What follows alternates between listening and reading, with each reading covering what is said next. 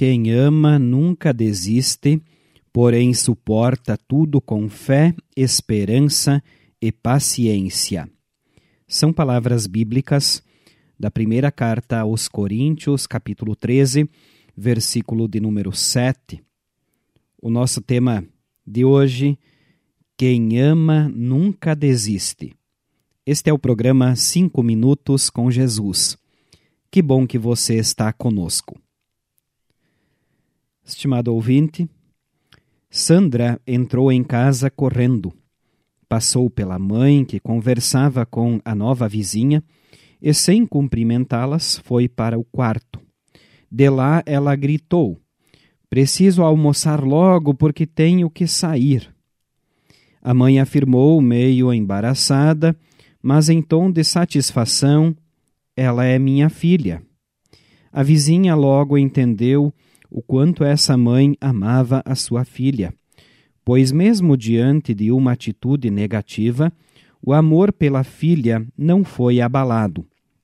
Podemos concluir que nesse caso se cumpriu o que o apóstolo Paulo escreve aos cristãos de Corinto: Quem ama nunca desiste, porém suporta tudo com fé, esperança e paciência.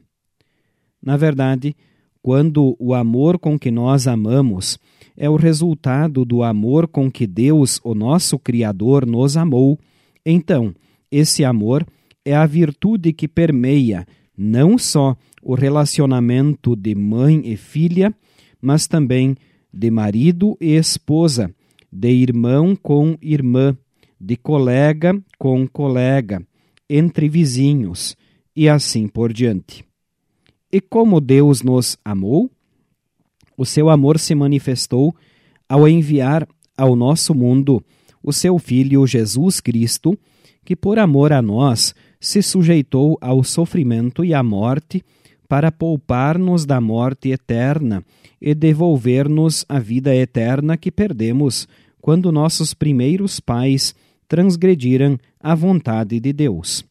Quando esse amor de Deus se torna o motivador do nosso amor, então ele nunca desiste, mas suporta tudo com fé, esperança e paciência. E essa liga forte que é esse amor se manifesta em duas direções: em direção a Deus e em direção ao nosso próximo.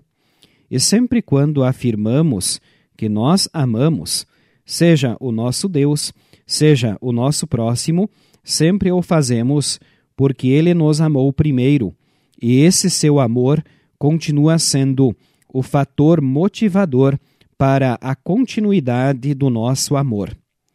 Para que o amor de Deus seja e continue sendo o forte motivador para o nosso amor, olhemos sempre firmes para o Autor da nossa fé e salvação, Jesus Cristo.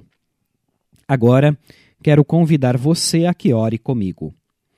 Obrigado, Senhor, pelo teu grande amor por nós, motivo do nosso amor por ti e pelo nosso semelhante.